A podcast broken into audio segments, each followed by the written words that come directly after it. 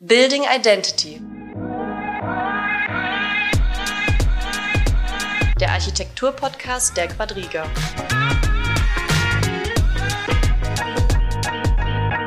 Ja, herzlich willkommen, Daniel von Seld, Partner bei Kinzo Architekten in Berlin. Herzlich willkommen in der Quadriga Hochschule, herzlich willkommen zur ersten Folge unseres neuen Podcasts. Ich freue mich sehr, dass du da bist. Ja, vielen Dank, Alex, für die Einladung.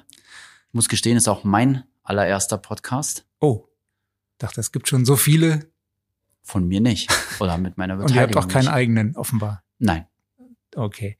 Daniel, ähm, wir sprechen ein bisschen über ähm, Architektur, über Interior und über Workspaces, aber auch über die Rolle, die die Architektur und auch die Innenarchitektur für die Identität von von Unternehmen, von Organisationen haben kann. Zunächst mal sprechen wir aber über dich. Ähm, erzähl doch mal, wie bist du zum Thema Architektur und Innenarchitektur gekommen? Ähm, ich bin dazu gekommen, ich bin gelernter Tischler und habe das bewusst als Lehrberuf vorher vorgeschaltet, bevor ich ein Studium für Produktdesign eigentlich angestrebt hatte. Ähm, zu der Zeit damals war aber sozusagen die Aufnahmesituation bei Industriedesign, Produktdesign-Studiengängen eher schlecht. Ähm, und ähm, dann habe ich mich parallel bei Architekturuniversitäten beworben und bin auch an der T U Berlin hier ähm, angenommen worden. Es hat gut geklappt und es hat mir auch gefallen. Ähm, anders als man immer denkt, ist an der T U Berlin etwas freierer Lehrumgang mit den Studierenden. Ähm, dadurch ähm, gab es dort... Verglichen mit der U D K? Deutlich freier, ja. Mhm. Ähm, und das hat mir gut gefallen und eben auch durch diese Mischung aus ähm, Tischler sein vorher und Architektur dann im Studium hat sich so ein kleinerer Maßstab für mich ergeben, der mir mehr Spaß gemacht hat. Und das war dann eben die Innenarchitektur, auch weil die Projektlaufzeiten meistens doch kürzer sind. Und auch, so, sag ich mal, die, ja, wenn man jetzt unsere Projekte anguckt, die administrativen Aufgaben sind schon hoch, aber nicht annähernd so hoch wie bei Hochbauarchitektur. Also ich sag mal, Protokolle, äh, die ganze Rechtssicherheit, die du als Hochbauarchitekt eben dir behalten musst, die, das ist alles, sag ich mal, ein bisschen einfacher, aber sehr angenehm bei der Innenarchitektur. Mhm. Und wie äh, war dann Kinzo deine erste Jobstation? Ähm, nein, ich habe, ähm, ich war zehn Jahre selbstständig. Unter anderem, weil ich in dieser Selbstständigkeit auch Produktdesign gemacht habe. Ich habe eine, eine Linie an Büromöbeln entwickelt, Schreibtische ähm, und auch hergestellt, selbst vertrieben und alles, aber auch Interior-Projekte gemacht.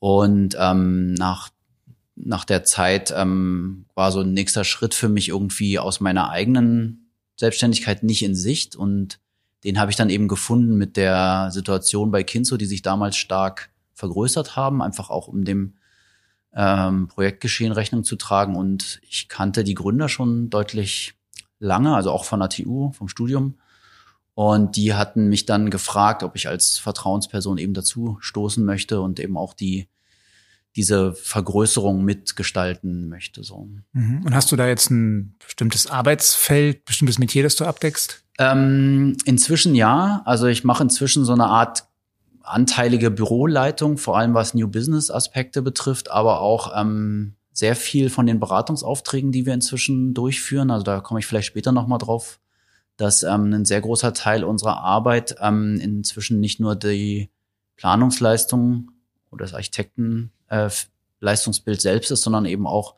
eine Art von Beratung, die wir den Kunden anbieten, um überhaupt ein gutes Briefing zu erstellen. Und davon, da arbeite ich sehr viel, auch in der Entwicklung von unseren eigenen ähm, Toolsets, die wir da anwenden. Ähm, genau, eben dann New Business, ähm, Büro, Organisation, ähm, Projektarbeit unterstütze ich dann eben begleitend die Projektleiter mit den administrativen Sachen und Vertragswesen. Mhm. So. Das ist tatsächlich interessant. So ein ganz bisschen ist ja das, was wir hier gründen, der Center for Corporate Architecture and Spatial Identity an der Quadriga auch, Äh, wird auch gegründet, ausgehend von der These, dass mhm. sozusagen, bevor Architektur entsteht, oftmals ein bisschen so ein Void herrscht. Man vielleicht nicht ganz so genau weiß, was braucht man, was braucht man als Company, mhm. welche, was kann man aber auch einbringen, welche Werte hat man et cetera. Ist das also auch eure Beobachtung, dass da einfach noch etwas fehlt, ein bisschen Beratung fehlt? Ja, na, ganz oft ist es so, wir haben ja in unserem Leistungsbild oder in unseren Projekten fast, sag ich mal, fünfundneunzig Prozent Arbeitsumgebungen. Also Büro, Innenarchitektur. Und wenn du ein Briefing bekommst von einem Kunden, dann ist das meistens gebildet aus dem Status quo, den sie kennen und dem, wo sie hinwollen. Aber es fehlt die dritte Komponente. Das ist die Erfahrung und die Weitsicht. Was sind die zukünftigen Anforderungen, die sie gar nicht in dem Sinne selbst wissen können oder nur mit sehr viel Mühe, ja. Und diese dritte Komponente bringen wir dann oft rein. Und mit diesem Blickwinkel kann man eben dann auch das, wo sie hinwollen, nochmal ganz anders beleuchten. Und wenn man ähm, dann beobachtet, wie, wie viel positive Rückmeldungen man auf so eine Beratungsphase bekommt, wo dann gesagt wird, Mensch, das hätten wir so nicht geschafft oder das haben wir uns ganz anders vorgestellt. Ähm, gut, dass wir das nochmal gemacht haben. Dann konnten wir jetzt echt wirklich erfolgreich sehen, dass in vielen Projekten das einfach notwendig war, um ein Briefing zu erstellen, was dann auch nachhaltig ist und nicht irgendwie nach drei, vier Jahren sich selbst wieder überholt, weil dann die Entwicklung diese Annahme überholt hat. Kannst du mal aus dem konkreten Projektgeschäft ein Beispiel für so einen Prozess geben? Pff, ähm, mal überlegen, wo ich meine N D A nicht verletze. Ähm, es sind ähm, also ein kurzes Beispiel, ein mittelständischer Betrieb aus Niedersachsen, die haben dort ihr Headquarter, haben hier in Berlin ein, ähm, ein Büro eröffnet für die ganzen transaktionsbasierten Services, also Legal, Buchhaltung, ähm, äh, Zahlungswesen und so. Und ähm, die haben das, die haben eine Fläche angemietet ähm, und haben natürlich aber aus dem Wissen ihres Headquarters in der, ich sag jetzt mal salopp, Provinz in Niedersachsen ähm, dafür sozusagen so eine Art Testfit selber gemacht. Und nachdem wir das dann nochmal gemacht hatten und dann auch mit denen eben diesen Beratungsprozess durchschritten haben, kamen völlig andere Raumtypologien auf den Plan, die die gar nicht bedacht hatten. Ja, also auch dann dieses Zusammenspiel aus einem Open-Space-Büro, wo natürlich die Leute dann auch telefonieren, wenn sie halt Rückfragen beantworten zu ihren Buchhaltungsthemen zum Beispiel, dass die dann Rückzugsräume brauchen oder dass ähm, völlig unterschätzt wurde, welchen Anteil die Projektarbeit eigentlich macht, die dann ähm, äh, übergreifend über alle Business Units stattfindet, dass dann einfach Projekträume von uns eingefügt wurden, die vorher einfach gar nicht im Briefing drin standen. Solche, solche Sachen zum Beispiel sind am Ende dann total wichtig, um das Projekt nachhaltig zu gestalten, dass nicht das Fehlen von solchen Komponenten erst bei Einzug festgestellt wird. Das sind aber schon Dinge, die in so einem klassischen Architekturstudium eigentlich nicht vermittelt werden, oder? Also ich glaube, da geht es wenig darum, überhaupt mit, mit, sagen wir mal, mit Kunden, mit Partnern ja. so eng zu kooperieren. Oder doch inzwischen? Nee, glaube ich nicht. Also ich meine, im Architekturstudium wird ja sowieso ein sehr starker Fokus auf Entwurfsarbeit gesetzt, die ja auch im klassischen Architektenbild nur, weiß nicht, zwei bis fünf Prozent der eigentlichen Arbeit ausmacht, ja.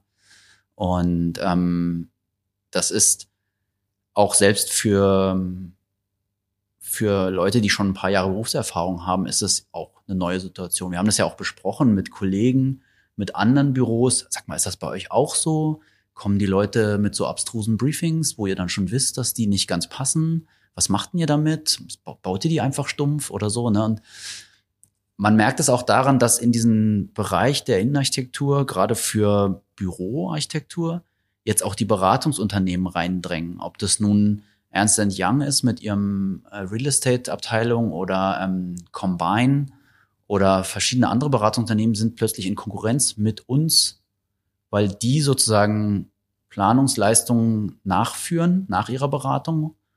Ähnlich wie wir jetzt die Beratungsleistungen vorschalten vor unserer Planung. Also da gibt es sehr viel überlappende Leistungsbilder und ja, letzten Endes ähm, ist es auch ein bisschen eine Frage, wo der Kunde das Vertrauen hat. Ist es nun der Planer, der dann besser beraten kann, weil er weiß, wie es am Ende zu planen ist, oder der Berater, der besser beraten kann, weil es sein Kerngeschäft ist und am Ende die Planung sozusagen rausfällt? Ja, das, das ist so ein bisschen, ich will jetzt nicht sagen Geschmack, aber ja, ist eine Entscheidung des Kunden oft dann. Mhm, mh.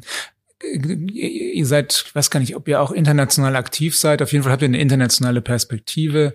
Ja. Mal so ein bisschen den Vergleich zwischen, sagen wir mal, deutschen Planungsbüros und internationalen Planungsbüros. Ist mein Eindruck richtig, dass die Deutschen sich mit diesem, mit diesem Stück mehr äh, Auftraggeberorientierung schwerer tun als vielleicht englische Büros oder amerikanische? Mm, jein. Also ich kenne natürlich nicht viele ausländische Büros, wie jetzt so deren Innenperspektive ist. Ja, ähm, ich sehe nur, dass ähm, die natürlich, also gerade die, sag ich mal, großen Netzwerkbüros wie Gensler und Konsorten natürlich mit aller Macht auch in diesen Beratungssektor reindrängen und neue Tools bauen und versuchen eben das ähm, als Kompetenz mit aufzubauen, aber das auch nicht ganz einfach für die ist, so, ja. Und ich glaube, es ist letzten Endes ein bisschen, ähm, die, wo, was bildet am besten die Glaubwürdigkeit für den Kunden? Ja? Ist das jetzt ähm, ein großes Büro, was, wo, wo einfach durch die Größe viel Erfahrungswerte vorliegen? Oder ist das ein kleines Büro, was sich vielleicht sehr flexibel und elegant dem Kundenwunsch anpassen kann? Ich glaube, da liegen eher die Unterschiede auch international, sich dann zu entscheiden, wer berät mich da am besten. Also will ich die breite Erfahrung oder will ich eine möglichst äh, auf mich zugeschnittene, agile Truppe haben, die, die mir zur Seite steht. So. Und letzteres seid ihr oder seid ihr auch schon inzwischen nee, groß?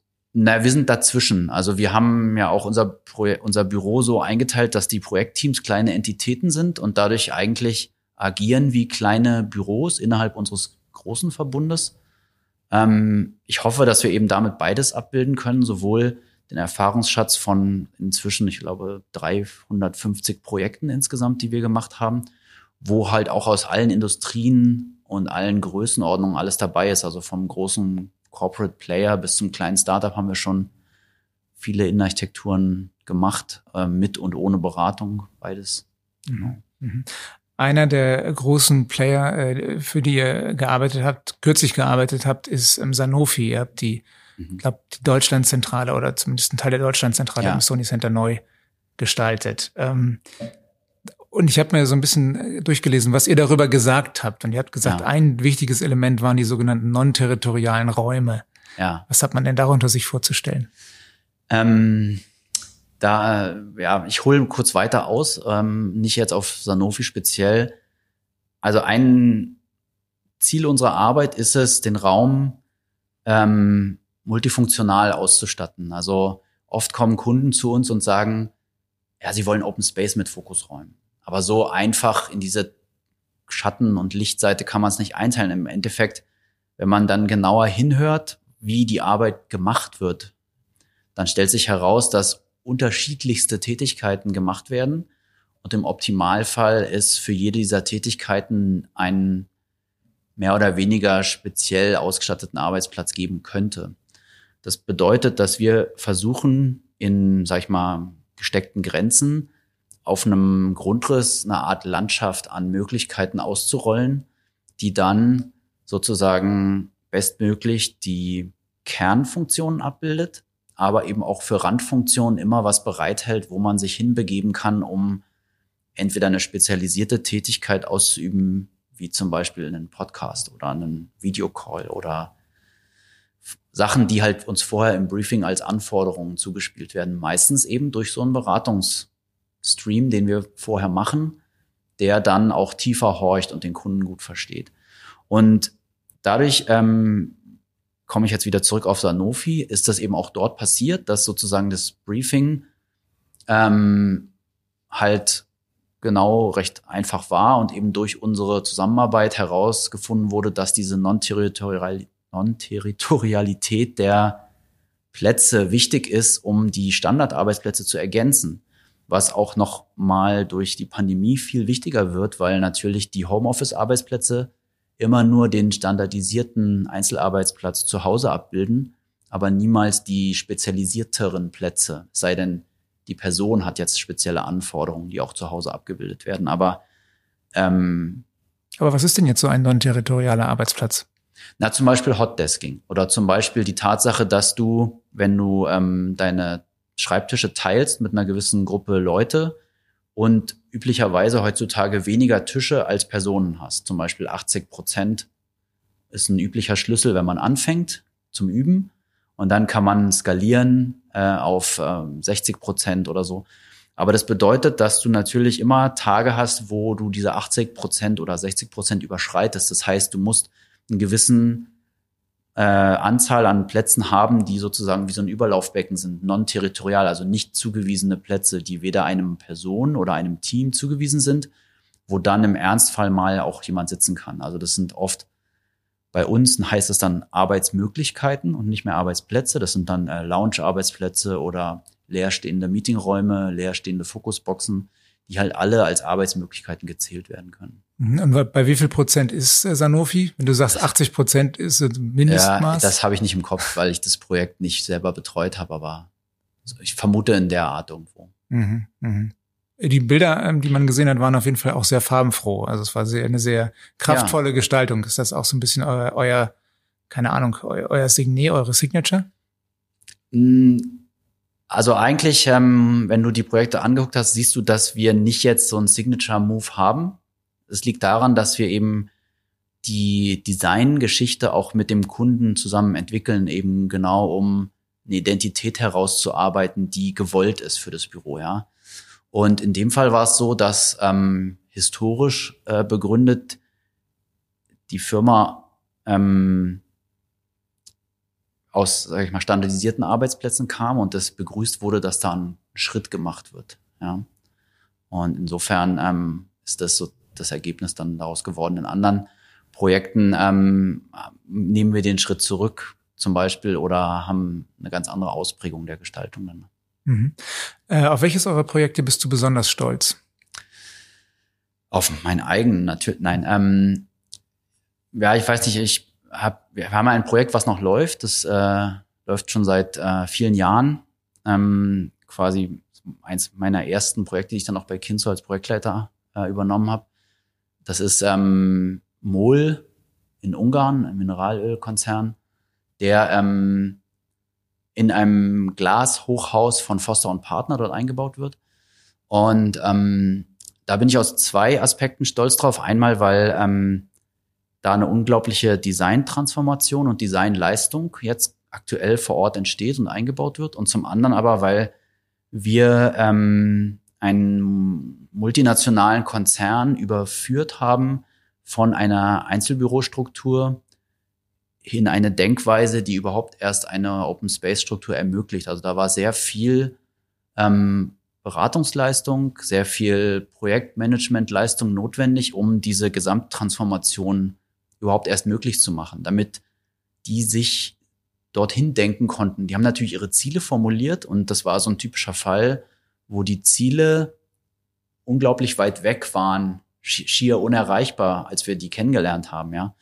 Und ähm, da bin ich schon stolz drauf, so eine große Leistung herbeigeführt zu haben und auch so eine große Differenz zwischen Anfang und Ende vom Projekt sozusagen. Mhm, ähm, und ansonsten, was ich auch gerade meinte, bin ich stolz drauf, dass alle unsere Projekte deutlich anders sind voneinander. Also dass sie sich wirklich sehr stark unterscheiden.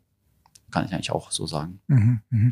Ein wunderbares Projekt hier in Berlin auch ist die neue Suhrkamp-Zentrale. Mhm. Ähm, auch die Architektur von von Roger Bundschuh ist toll, äh, aber eben auch äh, das Interior. Ähm, und zwar wegen der wegen der wie soll ich sagen wegen der Einfachheit der Idee, Bücher als sozusagen Kern dessen, was Suhrkamp macht, als Designelement zu verstehen. Manchmal ist Gestaltung sehr einfach, oder?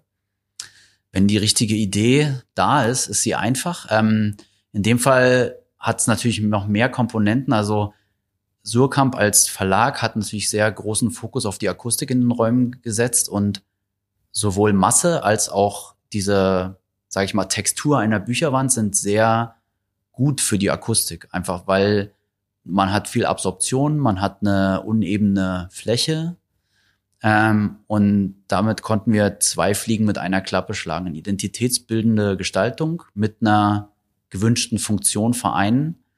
Und damit natürlich auch recht kostengünstig diese beiden Funktionen einbauen. Wusstet ihr das vorher, dass Bücher akustisch ja, ja, günstig das, sind? Das, wir haben im Laufe der Zeit eben auch ja, viele Erfahrungswerte gemacht. Also Ähm, es gibt eine große technische Versiertheit in Sachen Akustik und zum Beispiel auch Licht, obwohl wir keine spezialisierten Lichtplaner oder Akustiker sind, ja, ähm, sondern das als Fachplanungsleistung meistens dann unterbeauftragen. Aber solche Annahmen, die sind bei uns als Erfahrungswert vorhanden und dann können wir damit auch relativ schnell arbeiten. So. Mhm, mh. Noch ein weiteres, ein ganz, ganz, wieder ein ganz anderes, ein ganz spezielles ja. Projekt, das ich gefunden habe, ist eure Kooperation mit Hotel Matze. Selber mit einem, einem Blogbetreiber und mit Heinz zusammen. Äh, ja. Das war, was steckt dahinter? Das war sehr lustig. Ähm, wir hatten mit dem Projektentwickler Heinz schon verschiedene anders gelagerte Projekte gemacht. Also am Südkreuz haben wir eine ganz tolle Community-Anlage gebaut für eine Wohnanlage, die Heinz entwickelt hat, wo es darum ging, für die Bewohner eine tolle zusätzliche Funktionen einzubauen. Und Heinz ist auf uns herangetreten und hat gesagt, hey, wir haben diesen Bauzaun am Alexanderplatz und wir wissen nicht, das sieht öde aus und der Bau ist scheinbar noch in Entfernung, weil unklar ist, wie die U-Bahn unten drunter die Baulasten trägt und sowas alles, ja. Und das dauert also noch. Und was, habt ihr nicht eine zündende Idee? Ja, und ich glaube, in so einem gemeinsamen Work- Ideenfindungsworkshop meinte einer, da gibt's doch diesen Podcaster, der immer am Ende sagt, hättest du eine Werbefläche am Alex, was würde draufstehen? Ja? Und so kam dann eben, dass die Connection zu Matze hergestellt wurde, zu Matthias Hielscher. Und ähm, der lustigerweise, hat er uns dann erzählt, die erstmal ignoriert hat, weil er offenbar schon öfter so eine Anfrage bekommen hat, die aber immer super viel Geld haben wollten. Und in dem Fall war es ja anders gelagert. Heinz wollte ja diese Fläche kostenlos zur Verfügung stellen. Und ähm, das hat er erst gar nicht glauben können. Und dann, als er es dann geglaubt hat, war natürlich die Freude groß. Und so haben wir dann relativ schnell inhaltlich zusammengefunden. Und unser ähm, Grafikdesigner Sebastian Dörken hat es dann eben auch ähm, grafisch ganz äh, gut gemacht, wie ich finde, eben den Regenbogen, alle Farben, einmal an diesem äh, an diesem Bauzaun untergebracht mit, ich glaube, hunderteins Zitaten von Hotel Matze-Gästen. Wie ich hörte, haben nicht alle die Freigabe erteilt dann am Ende für das, was sie gesagt haben. Ach, das mussten sie doch mal separat freigeben. Ja, es hat eigentlich am längsten gedauert an dem ganzen Projekt. Und ähm, ja, dann äh, war es relativ zügig fertig. Kann man das noch anschauen oder ist es schon wieder vorbei? Nee, das bleibt. Das bleibt. Ist eine, solange wie der Bauzaun bleibt und nicht vandaliert wird, ist das, äh, bleibt das da. Also Reisetipp Berlin-Alexanderplatz. Genau. Ein weiterer Reisetipp, wenn ich das als äh, jemand, der aus München kommt, sagen darf, ist äh, der Vierzylinder äh, von Karl Schwanzer, das B M W-Hochhaus, das ikonische B M W-Hochhaus, das gerade fünfzig Jahre, fünfzigjähriges Jubiläum gefeiert hat, äh, das immer so ein bisschen gilt als eine der ganz, wenn nicht die bekannteste ähm, Architekturikone im Bereich Corporate Architecture in Deutschland. Und, und, und zugleich vielleicht auch eine der letzten, die so diesen, diesen Status sich erarbeitet hat. Na, das stimmt nicht ganz. Aber auf jeden Fall eine der ganz wichtigen Ikonen. Die Frage ist, warum gelingt es uns heute doch eher selten, diese Art von ikonischer Architektur zu schaffen? Hm. Oder stimmt es nicht? Das ist, ist mein Eindruck. Also, ähm, es stimmt natürlich nicht. Ähm, ich habe äh, lustigerweise, als du mir die Fragen geschickt hast, erst gedacht, du meinst den Vierzylinder-Motor. Und hatte mir schon alle Varianten äh, zurechtgelegt, um auf die vertanen Chancen der Automobilindustrie auf den Elektrozug aufzuspringen, zu antworten. Aber auch im Architektur, finde ich, ähm, ist meine Antwort zutreffend, dass ähm, wir nach wie vor heute Ikonen schaffen, also in anderer Art, würde ich sagen. Zum Beispiel das ähm, rote Lokdepot von Robert Neuen als Architektur, Ähm, finde ich, äh, antwortet diese ähm, gleisnahe Frage nach Wohnen relativ gut und hat durchaus Potenzial, ähm, ikonisch ähm, zu für eine bestimmte Periode zu stehen. Und ich denke, auch in anderen ähm, Epochen finden wir solche Architekturerrungenschaften auch in Deutschland von deutschen Büros.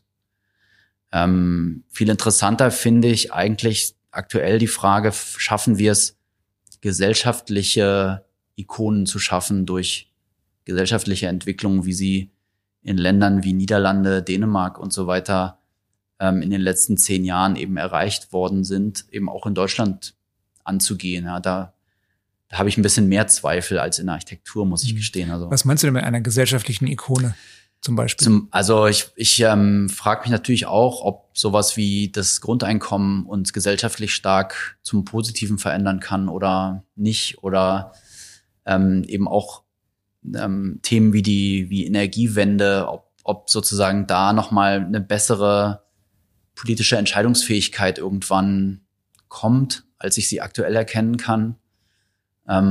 Das sind für mich so Ikonen in dieser gesellschaftlichen Entwicklung, die wir, glaube ich, Schwierigkeiten haben, gerade zu erreichen. Ja, also.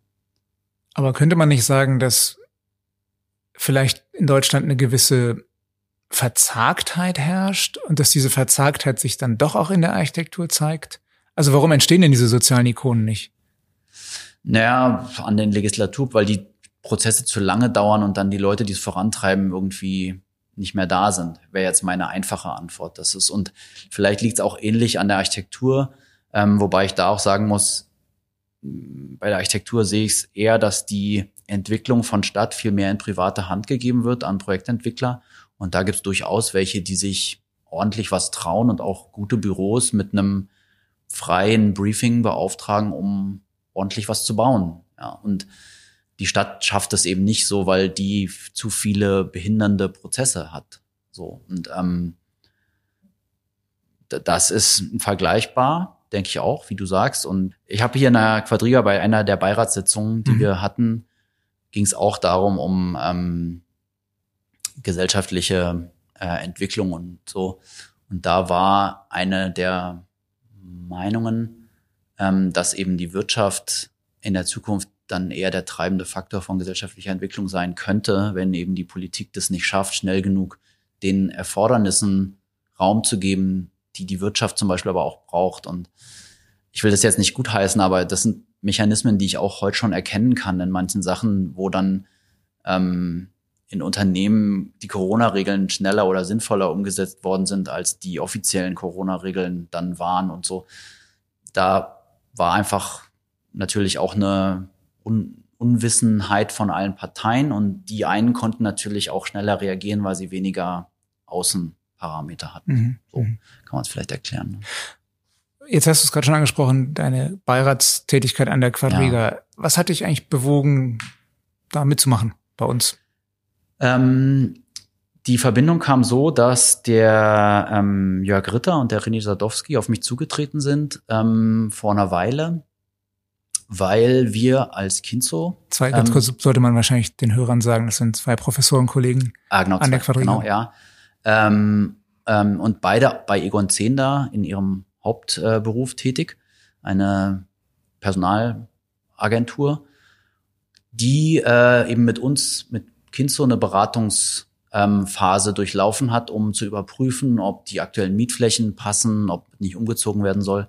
Und über diesen Prozess war man äh, so positiv überrascht über alles, was hinter unserer Arbeit noch dahinter steckt in Sachen Arbeitsumfeld, Personal, ähm, Leadership, Denken, also weil das alles miteinander zu tun hat, dass sie auf mich zugekommen sind und erstmal gefragt haben, ob ich an dem ähm, an dem Blog Leadership, wo der René ähm, die Inhalte gestaltet, nicht einen Gastvortrag machen will. Und der wiederum auch so gut ankam dann bei den ähm, Studierenden und bei dem ganzen, ähm, bei dem Kollegium, die teilgenommen haben, dass dann schnell auch die Frage kam, Mensch, in der Richtung sollte man mehr Einfluss geben auf unseren Gesamtcurriculum ähm, aus dem Bereich, also weil die die Architektur als Teil der Organisationsplanung eben schon doch immer eine wichtigere Rolle spielt heutzutage, ähm, dass das so mitbearbeitet wird. Und das habe ich dann gerne angenommen, die Einladung.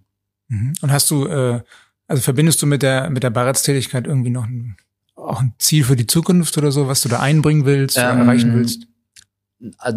Also einmal im Allgemeinen, dass ich natürlich immer gerne dafür werbe, dass ähm, tatsächlich auch der architektonischen Planung von Innenraum äh, Zeit gegeben wird, um eben auch diese Entwicklung zu ermöglichen, über die ich vorher gesprochen habe, und nicht quasi mit so einem Einzugstermin im Hinterkopf einfach darauf hingearbeitet wird so. Und ähm, in persönlicher Art natürlich, dass ich äh, einfach das ähm, Beiratskollegium total spannend finde ähm, und gerne immer ähm, mich im Austausch mit den Kollegen befinde über ähm, die Sachen, so wie wir jetzt auch.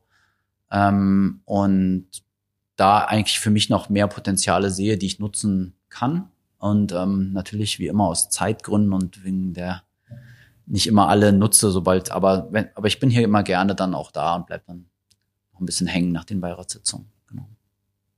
Und wir freuen uns immer, wenn du unsere Räume betrittst. Daniel von Seld, ganz, ganz herzlichen Dank für unser Gespräch. Ja, vielen Dank fürs Interview. Danke. Das war Building Identity. Der Architektur-Podcast der Quadriga.